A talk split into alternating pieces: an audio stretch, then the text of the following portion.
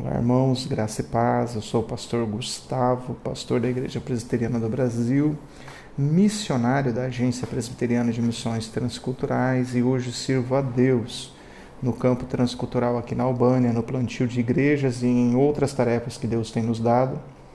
E esse estudo do livro de Salmos, alguns episódios já, nós temos estudado com tantas pessoas, mas agora também com um grupo específico que são os homens, a UPH, da Igreja Presbiteriana da Mata da Praia. Então, aqui o meu abraço aos irmãos, aos pastores, ao conselho da igreja.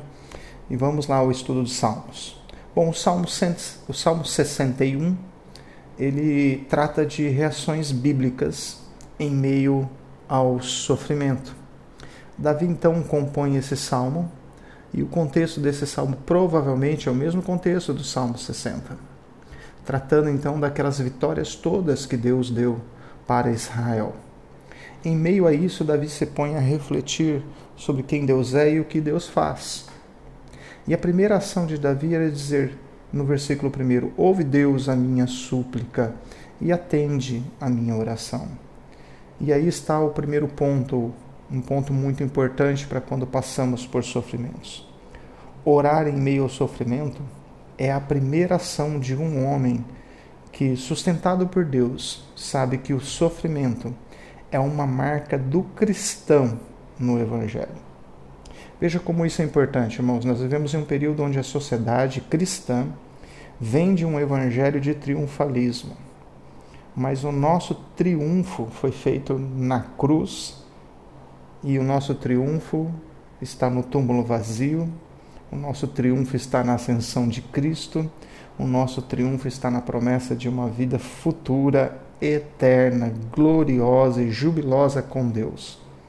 Neste mundo, nessa terra, durante esta vida, o que temos como parâmetro nas Escrituras é que iremos padecer, nós iremos sofrer.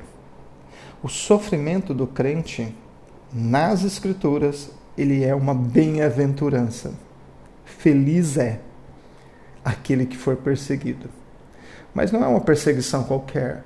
É aquela perseguição que é fruto da fidelidade a Deus e de viver o Evangelho em meio a um povo caído, corrupto, imoral.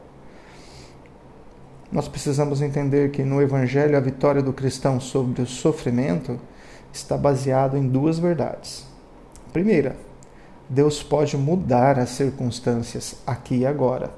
Deus pode gotejar da sua graça e tirar encarcerados das prisões, como aconteceu no período bíblico.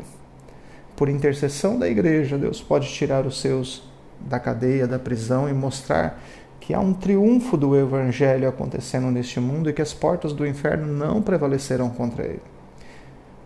Outro aspecto é que o nosso sofrimento só acabará quando estivermos na glória.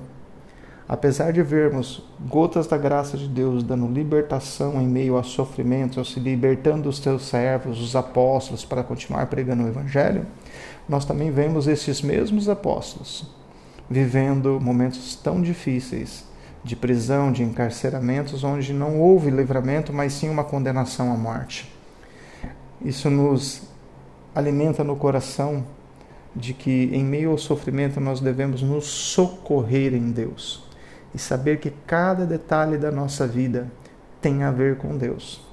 Veja, gente, se as pessoas podem tirar, se os governos deste mundo podem impedir com que nós ah, tenhamos alguma ação para com Deus, um momento de oração, uma vida dedicada a Deus, um ir ao culto, se eles podem bloquear essas coisas, impedir essas coisas de acontecerem, eles nunca nos separarão de Deus. Acho que é a mesma convicção que nós temos que alimentar é a convicção daqueles três jovens no livro de Daniel. Sadraque, Mesaque e Abednego, eles estão uh, indo para uma fornalha ardente por fidelidade ao Senhor e por não se curvar aos ídolos. Sofrimento que viria, mas uma convicção muito certa de que Deus poderia livrá-los. Não que Deus iria, mas que Deus poderia. E se Deus os livrasse, ficaria claro uma mensagem de de confronto àqueles governos. Mas que se Deus não livrasse, também ficaria uma mensagem muito forte de que os filhos de Deus não se prostram, não se dobram ante os ídolos das nações. Orar, o segundo ponto desse salmo é que orar, nós devemos orar em qualquer lugar, em qualquer circunstância e a qualquer momento. No versículo de número 2, o salmista Davi diz assim: Desde os confins da terra clamo por ti. No abatimento do meu coração, leva-me para a rocha, que é alta demais para mim. A vida de oração deve ser intensificada em dias de sofrimento. A oração é o ato de dependência de Deus. É quando eu entendo a suficiência e o governo de Deus sobre todas as coisas. Davi menciona o clamor que procede daquele que, em fuga, distante da sua casa, longe do tabernáculo, se põe a orar. Davi também reconhece o estado do seu coração, um coração abatido diante da insuficiência das emoções, diante da fragilidade dos planos, diante daquilo que nós devemos uh, levar para o nosso coração, uma mensagem diante dessas frustrações, dizendo ao coração assim: o nosso amparo, o nosso socorro e o nosso refrigério está em Deus. Em dias de sofrimento, é uma terceira mensagem para nós, nós devemos aprender a buscar a Deus. Versículo 2 e versículo 3. Davi diz assim: Leva-me, é uma ação de Deus, para a rocha, que é alta demais para mim. E versículo 3: Pois tu tens sido refúgio e torre forte contra os inimigos. Irmãos, em dias de dores, de perda, de abatimento, o nosso coração se atemoriza pelas circunstâncias externas que trazem grande sofrimento interno. Em meio a estas angústias, somos chamados por Deus a depositar toda a confiança em seu cuidado paterno. Davi pede a Deus que o leve para a rocha maior, mais alta, onde os inimigos não o toque e onde o seu coração abatido encontra refrigério. É olhar para Deus como refúgio e torre forte. Ele está olhando Davi para a proteção de Deus. Davi olha para Deus como um protetor.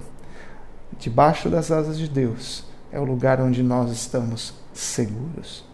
Nós podemos então pensar, a partir dessa reflexão, que nós devemos entender que o mundo e que no mundo nós teremos aflições.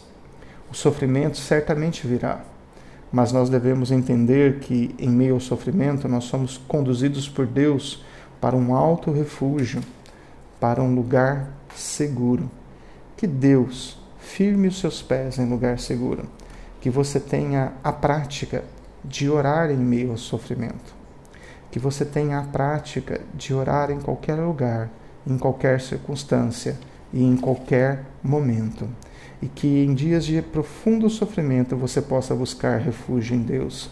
Deus te abençoe, Deus te guarde, conduza a sua vida para a glória dele. Em nome de Jesus.